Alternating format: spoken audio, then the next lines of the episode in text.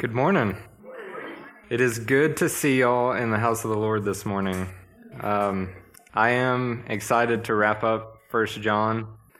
Uh, we will uh, back up a little bit before we, we start on verse five. We're going to get a running start at it again uh, because this first part of chapter five is a continuation of the thought in the end of chapter four.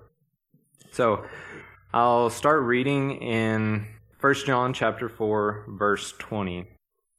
If someone says, "I love God," and hates his brother, he is a liar. For he who does not love his brother, whom he has seen, how can he love the God whom he has not seen? And this commandment we have from him, that he who loves God must love his brother also. Starting chapter five. Whoever believes that Jesus is the Christ is born of God, and everyone who loves him who begot also loves him who is begotten of him. By this we know that we love the children of God, when we love God and keep his commandments. For this is the love of God, that we keep his commandments. And his commandments are not burdensome, for whatever is born of God overcomes the world. And this is the victory that has overcome the world, our faith. Who is he who overcomes the world, but he who believes that Jesus is the Son of God? We're going to back up to uh, verse one. So when we look at this, we see whoever believes that Jesus is the Christ is born of God. And this is a very basic doctrinal statement of the Christian. If you believe that Jesus is the Son of God, that is your ticket to salvation. That is how you can come into communion with him forever. And that is one of the basics that we build our faith on. So uh, the second part after the comma, and everyone who loves him who begot also loves him who is begotten of him.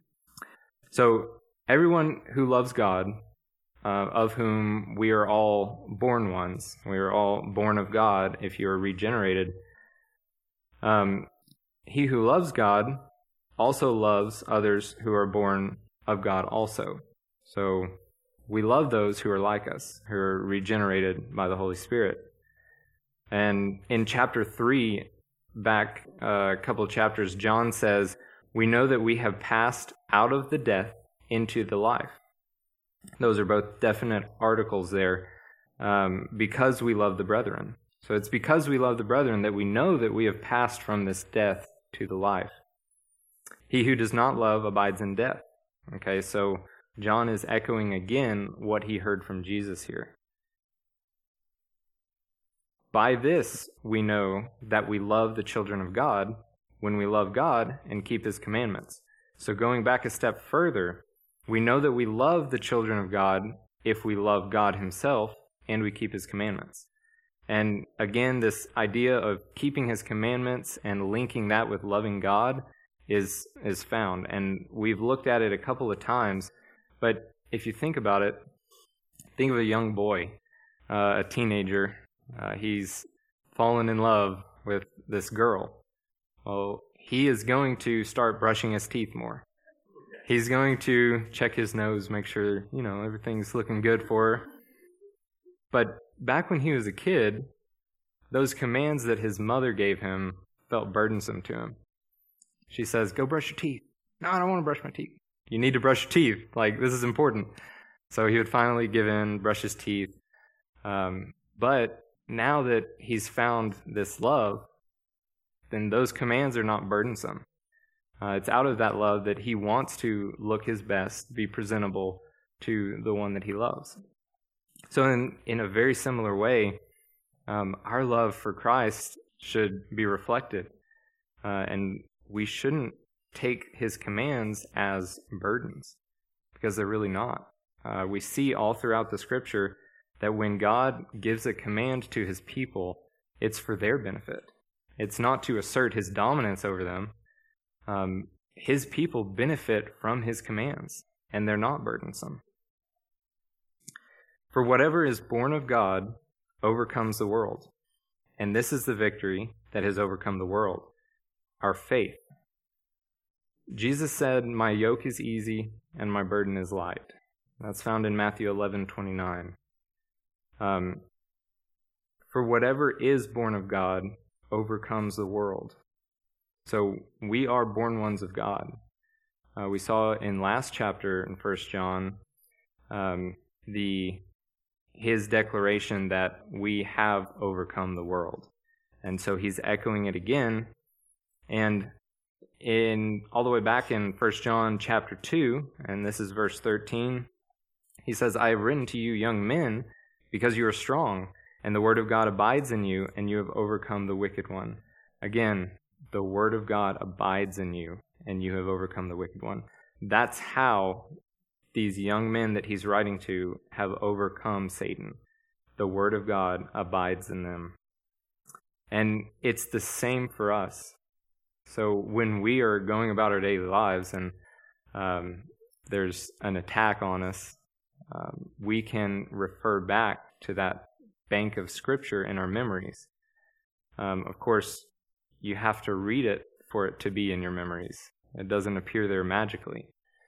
Um, but that is how we overcome those temptations, those those um, attacks on us.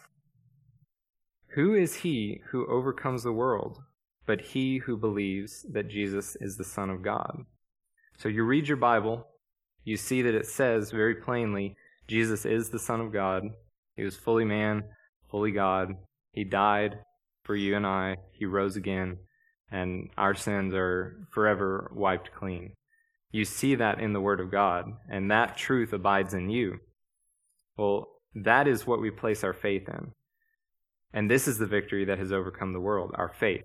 And it's that faith that has overcome the world.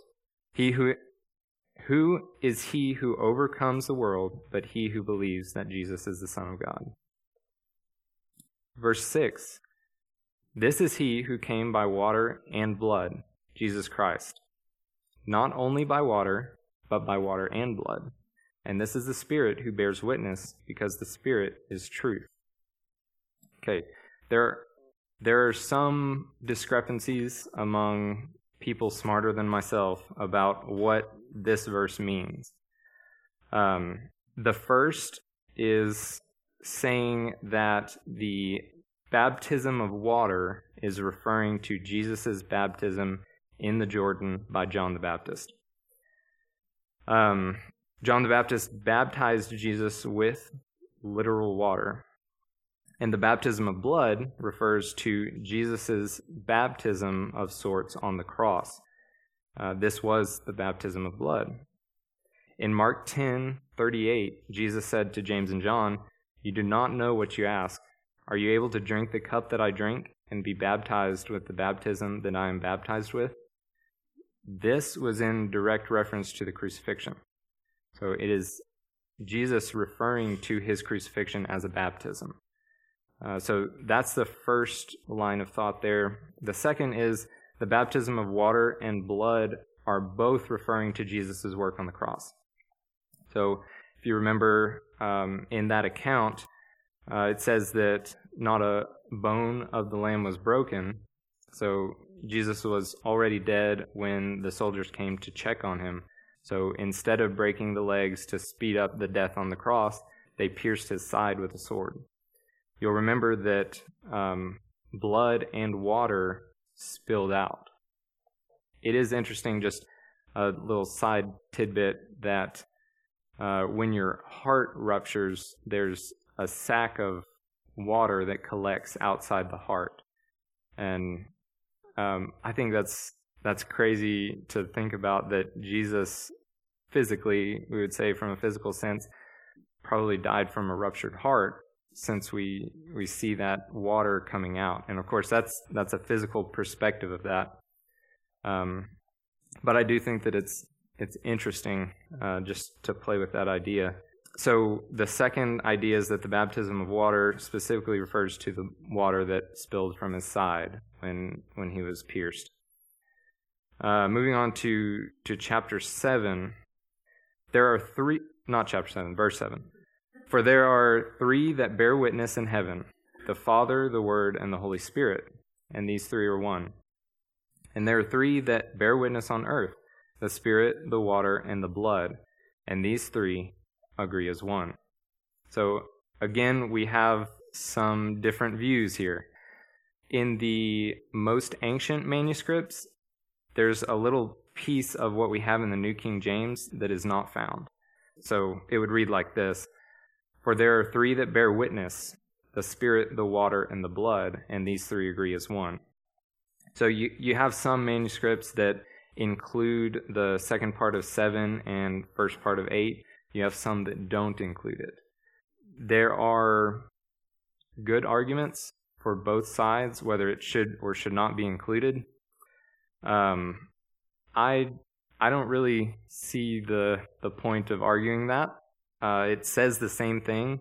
And for us this morning, this is a confirmation of our doctrine of the Trinity. So we see these three persons all agreeing as one. It uh, doesn't matter which way you take it, with seven or without. So again, for there are three that bear witness in heaven, the Father, the Word, and the Holy Spirit. These three are one. And there are three that bear witness on earth, the Spirit, the water, and the blood. And these three agree as one. So whichever way you look at it, a great confidence booster for us as we look at the Trinity. It also speaks to uh, this threefold witness. And we'll see it talked about a little bit more, just the idea of a witness in later verses. But I do want to look at John chapter five, verses thirty-one through forty. Bear with me as I read through this. If I bear witness of myself, my witness is not true. Now, this is Jesus speaking to the Pharisees. Um, when he says, if I bear witness to myself, my witness is not true, he's actually referring back to the Pharisees' law. So Deuteronomy seventeen six says, whoever is deserving of death shall be put to death on the testimony of two or three witnesses. He shall not be put to death on the testimony of one witness. So we see multiple witnesses coming in in the law. Jesus says, if I bear witness of myself, my witness is not true.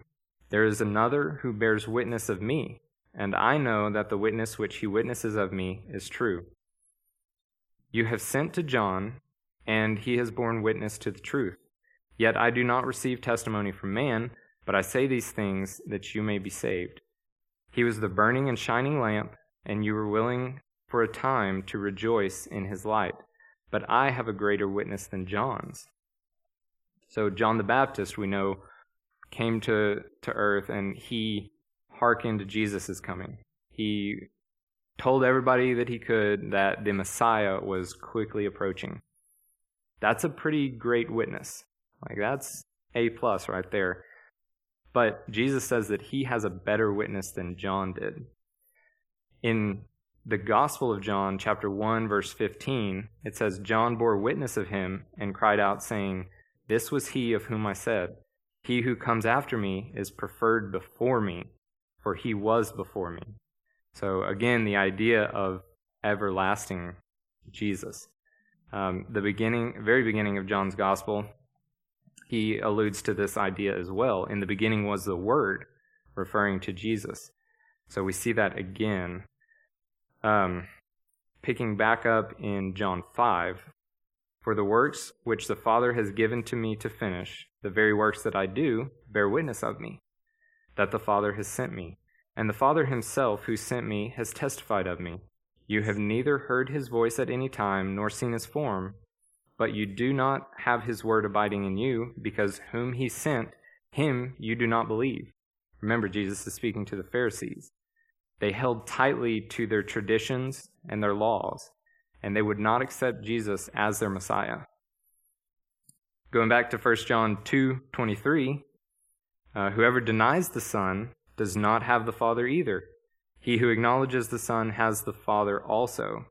So because the Pharisees denied the deity of Christ, they had neither the Son nor the Father.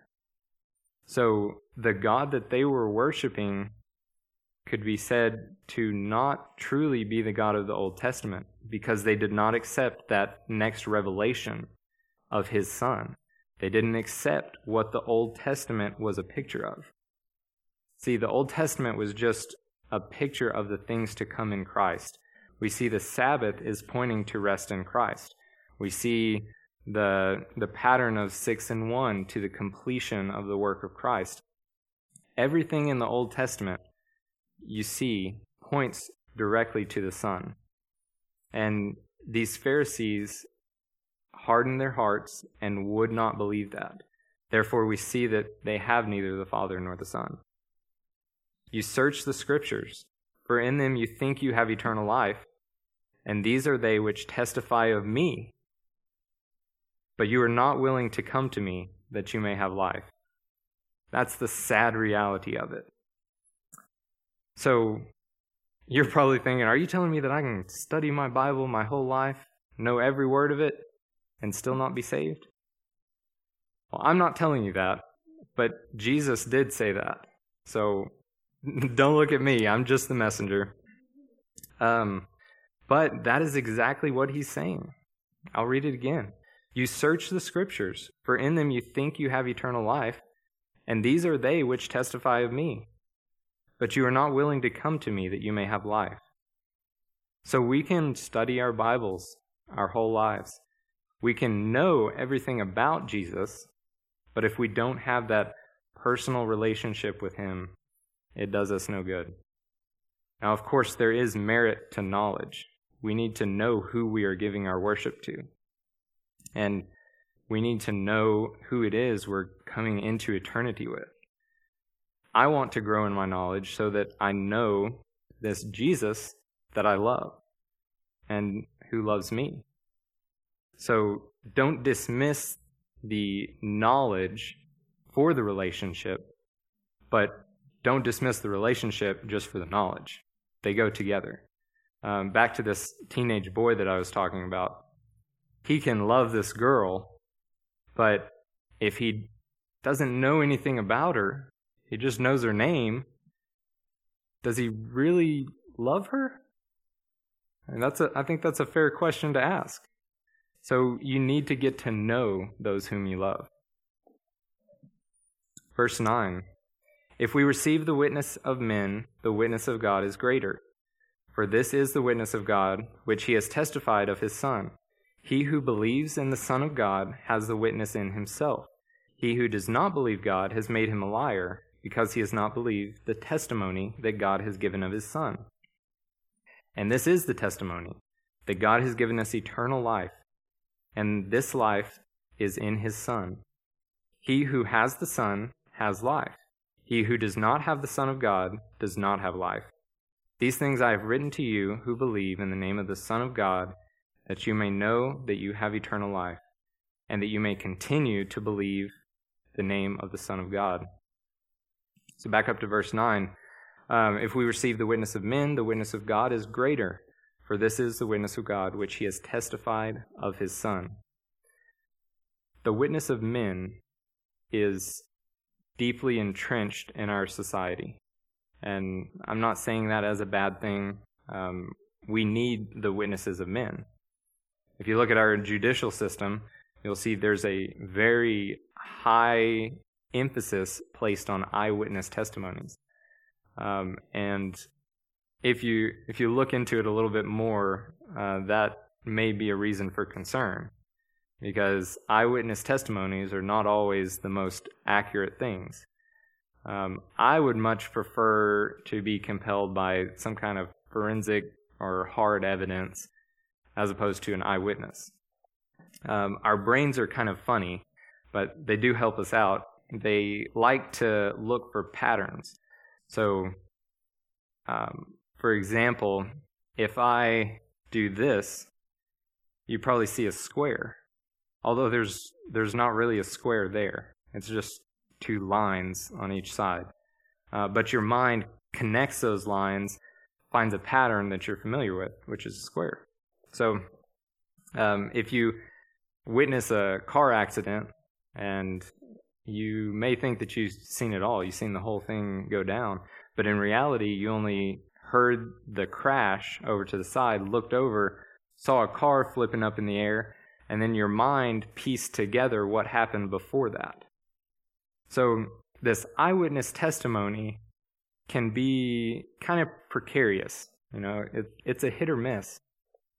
But thankfully for us, we don't have to re- rely entirely on the witness of man, because we have this witness of God. Uh, and the witness of God is the Holy Spirit that indwells believers. He who believes in the Son of God has the witness in himself. He who does not believe God has made him a liar, because he has not believed the testimony that God has given of his Son. So how quickly are we to, to latch on to this witness of man? Has anybody watched the news lately? Yeah. Um, I know many of you, and I know uh, there are probably some differing opinions on the reality of things presented in the news, but that is the witness of man. What about the weather? Do you believe the weatherman when he said it was going to rain last night? It did. He he was right that time, but he's not right all the time. Uh, in fact, he's got a pretty dismal outlook. Um, so luckily, we don't have to rely on the the witness of man, but we have the Holy Spirit within us that gives us the witness. If you look at John fifteen twenty-six, uh, that verse says, "But when the Helper comes," referring to the Holy Spirit, the Parakletos, "whom I shall send to you from the Father, the Spirit of truth who proceeds from the Father, he will testify of me." Jesus says directly that the Spirit is going to testify of me. Verse ten, "He who believes in the Son of God has the witness in himself. He who does not believe God has made him a liar, because he has not believed the testimony that God has given of his Son." It says, um, has that the witness in himself. So when we're regenerated as Christians, we know that the Holy Spirit comes, indwells in us, and finds it comfortable. Uh, we are washed in the blood. So that fleshly man that used to be who I was is no longer who I am. We were made a new creation. So therefore, God in all of his glory, in his holiness, can indwell in us and be comfortable there. But it also says, "He who does not believe God has made him a liar." It isn't Jesus works for you, Zeus works for me, and Buddha works for her. That's not it. Okay? There's two sides to this fight for you, and you're the prize, and these two sides have been going at war with each other since the beginning. He who believes in the Son of God has the witness in himself. He who does not believe God has made him a liar. So you either choose God or not God. And you don't want to be on the not God side, because we already know how that ends. And I see this idea of religious pluralism, which um, can be taken in like the context of coexistence. That's not what I'm talking about. I'm not talking about uh, religions living peaceably beside each other. I'm talking about multiple religions literally being true. Okay? So I see this idea all over the place, and it's prevalent today.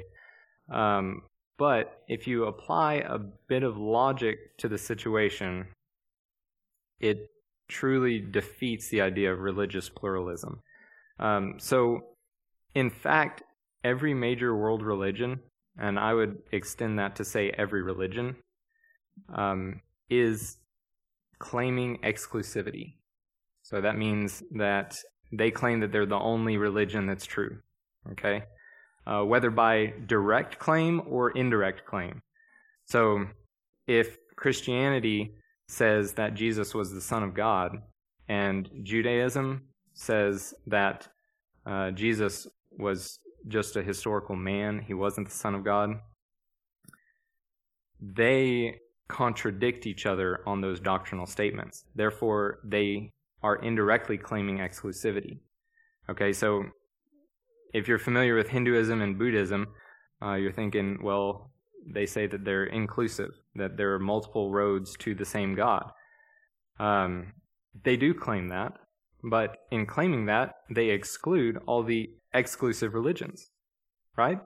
Because they differ in that foundational doctrine that Hinduism saying um, whatever way you want to take, whatever religion fits you the best, um, do that. Of course, they contradict themselves by proselytizing. So they try to convert people to Hinduism, even though they believe that, you know, you're getting to God no matter what. So I digress.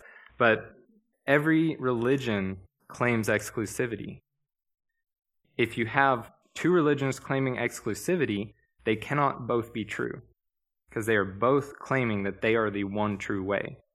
So there must only be one way. By this you know the Spirit of God. Every spirit that confesses that Jesus Christ has come in the flesh is of God, and every spirit that does not confess that Jesus Christ has come in the flesh is not of God.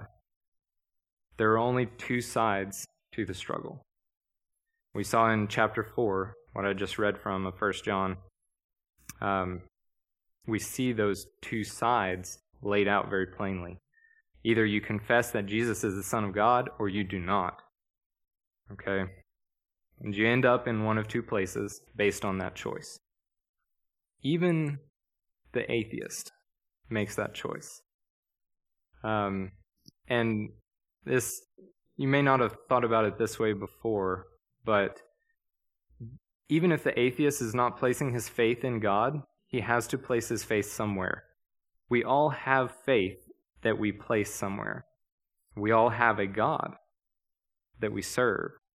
Uh, whether, you know, it's a idol, it's a statue, it's the one true God, Yahweh, or it's money. Um, the atheist may place his or her faith in themselves. I wouldn't want to be in that situation. They may place it in natural processes or the natural world, so that is evolution. Um, just they place their faith that these animals, everything evolved uh, through natural processes. Wouldn't want to be in that situation either. Um, so God has placed His witness in us, and it testifies to the fact that Jesus is the Son of God, and that He has come. And we know that intuitively. If you're a Christian, you understand that fact. Um, and in the Greek, they would say you oida that. You know it intuitively. It's not something that you learn, but you're given that intuitive knowledge. Verse eleven, and this is a testimony that God has given us eternal life, and this life is in His Son. He who has the Son has life. He who does not have the Son of God does not have life. Again, John is very cut and dry. Um, at this point, uh, when he's writing this, he's an old man. He's lived a, a rough life.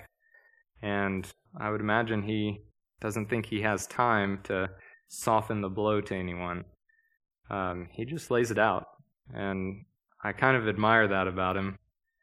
But he's... He's very black and white. The, that God has given us eternal life, and this life is in His Son. He who has the Son has life. If you don't have the Son, you don't have life. That's how it is. Um, if you look at Galatians three twenty-eight, there is neither Jew nor Greek, there is neither slave nor free, there is neither male nor female, for you are all one in Christ Jesus. This speaks directly to the fact that God does not categorize us like we do ourselves. We have all sorts of categories that we place ourselves and others in. God has two categories that He places you in. You're either saved, redeemed by the blood of His Son, or you're not saved. And that's as simple a distinction as needs to be made. If you are saved, you are Uh, Son of God. You are redeemed, and all who are in that category are brothers and sisters. and we are new creations, we are born ones of God. These things I have written to you who believe in the name of the Son of God, that you may know that you have eternal life, and that you may continue to believe in the name of the Son of God. So if we look in the Gospel of John, chapter twenty, verse thirty-one, he says, "But these are written that you may believe that Jesus is the Christ, the Son of God, and that believing you may have life in his name." So John wrote his gospel account to proselytize, to help them with their belief in Jesus Christ. He's now saying in verse thirteen, he has written these things in his first epistle. Um, so this is an exhortation to the churches. I have written you to you who believe in the name of the Son of God. He's writing to people who already believe. The gospel was written to unbelievers to make them believe. The epistle, this exhortation, the letter to churches of Asia Minor, was written to already believers. Um, it was to bring them into the faith even more, that you may continue to believe the name of the Son of God. Life is not found in Donald Trump. Life is not found in Joe Biden. Life is not found in Governor Abbott. Life is found in the name of the Son of God. Uh, it's very plain. Acts four twelve, "Nor is there salvation in any other, for there is no other name under heaven given among men by which we may be saved." Verse fourteen, "Now this is the confidence that we have in him, that if we ask anything according to his will, he hears us. And if we know that he hears us, whatever we ask, we know that we have the petitions that we have asked of him. If anyone sees his brother sinning a sin which does not lead to death, he will ask, and he will give him life for those who commit sin not leading to death. There is sin leading to death. I do not say that he should pray about that. All unrighteousness is sin, and there is sin not leading to death." We've come to a, an interesting point in Scripture. Um, they are difficult verses for anybody. Um, I definitely wrestled with these this week, um, but uh, we are going to take a shot at it. We're going to hop back up to verse fourteen. "Now this is the confidence that we have in him, that if we ask anything according to his will, he hears us. And if we know that he hears us, whatever we ask, we know that we have the petitions that we have asked of him."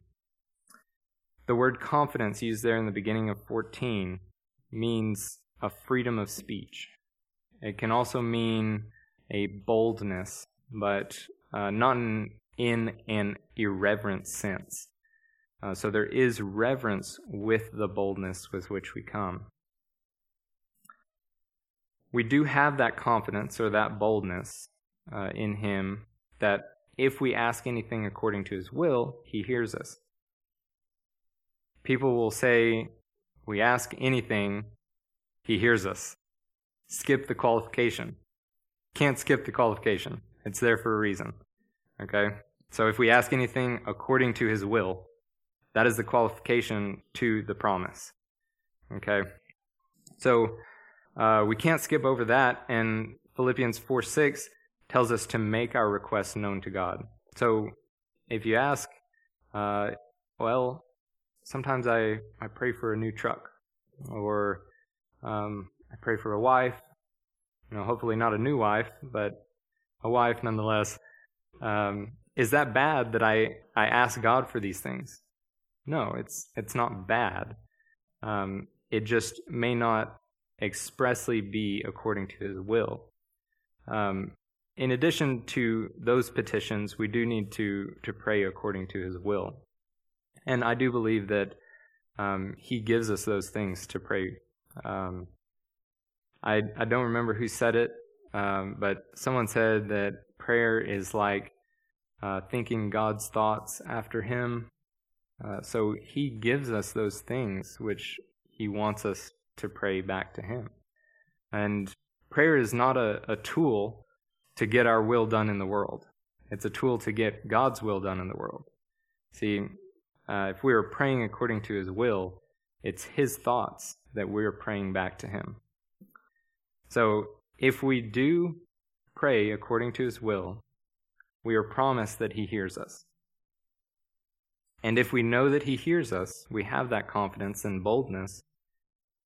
Whatever we ask, we know that we have the petitions that we have asked of him. So we know that those things according to his will, he wants to get those things done. So when we pray, it's like we are opening our hearts to those things that he wants to work in our lives. Okay, so so we want to to ask God for the things that we want, uh, Philippians four six. But we also want to pray according to his will, to further his kingdom on the earth.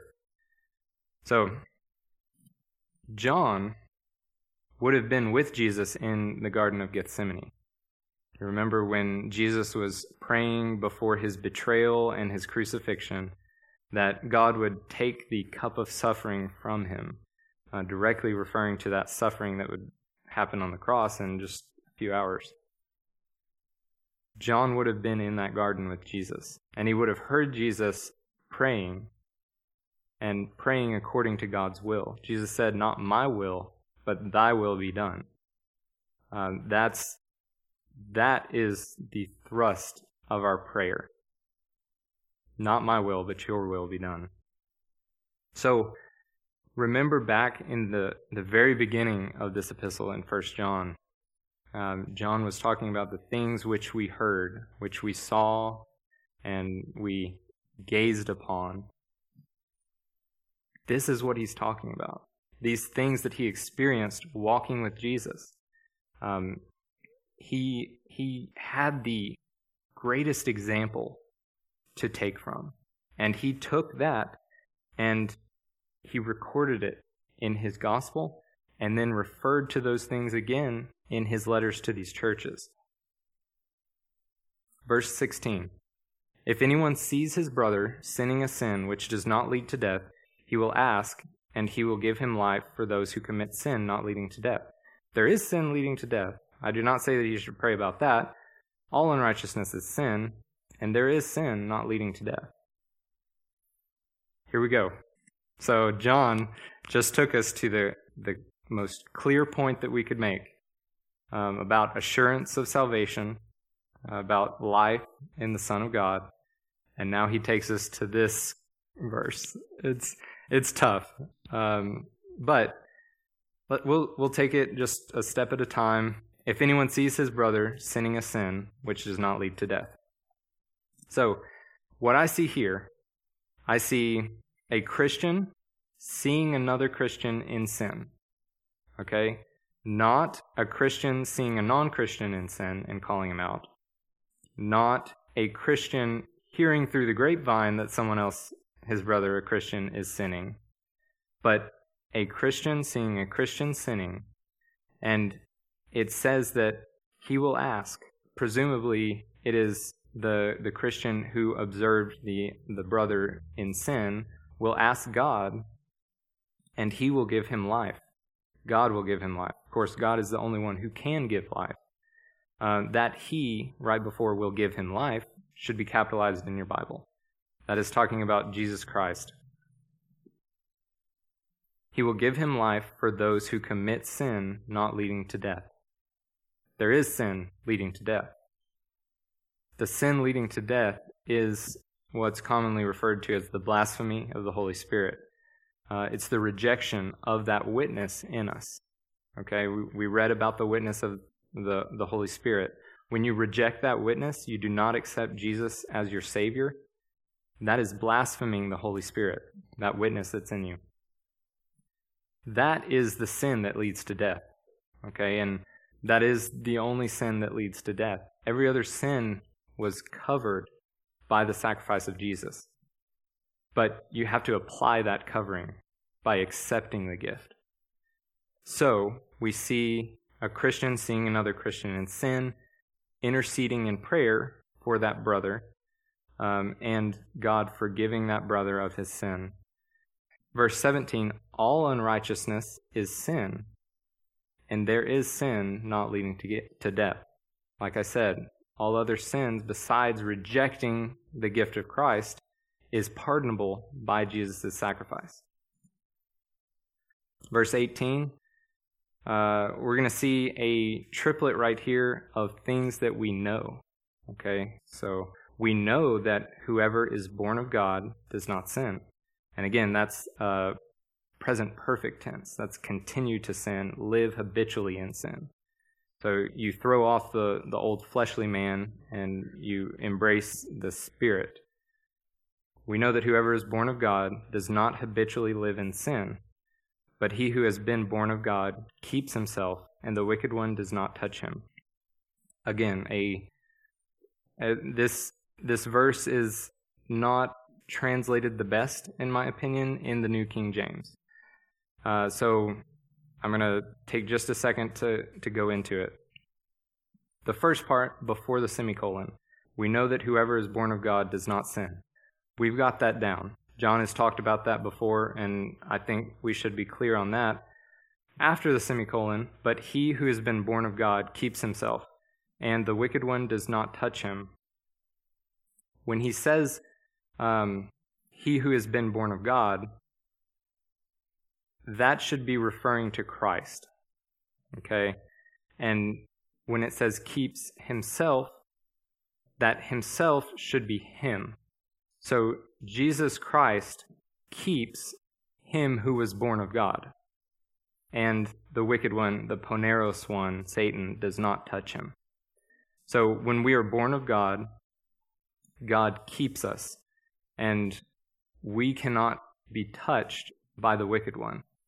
Of course, everybody remembers the account of Job. Satan had to come to the throne of God and ask permission to touch Job's life because, and it literally says, God had a hedge of protection around him. So I do believe that that's what this is referring to. The wicked one does not touch him. nineteen, we know that we are of God and the whole world lies under the sway of the wicked one. And how clearly do we see this right now? Honestly, um, it just becomes clearer and clearer to us uh, by the day. I can't wait for the redemption of creation and the redemption of our bodies into Christ. Verse twenty, and we know that the Son of God has come and has given us an understanding that we may know him who is true, and we are in him who is true, in his Son, Jesus Christ. This is the true God and eternal life. Again, true God, there's one, and eternal life. Little children, keep yourselves from idols. Amen. So John wraps this whole thing up with an exhortation. Keep yourselves from idols. I would encourage you to do the same. Um, just as we do wrap up this morning, Uh, there's a lot of things that can get in the way. And it's not, I'm sure, uh, a little golden statue on your mantle. Uh, maybe it's sitting in your living room, though.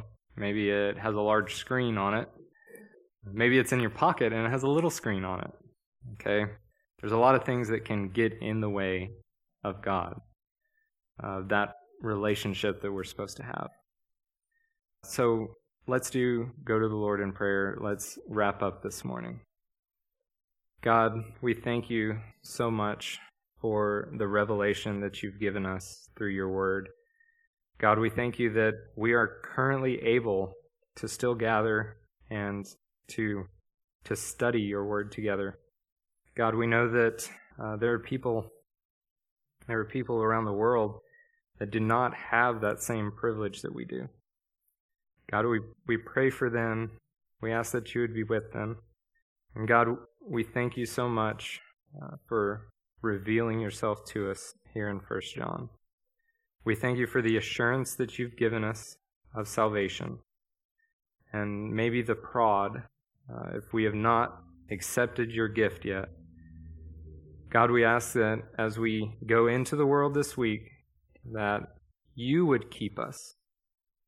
We know that we, we can't keep ourselves apart from you. but that you would keep us, keep us from idols, and keep us in your word.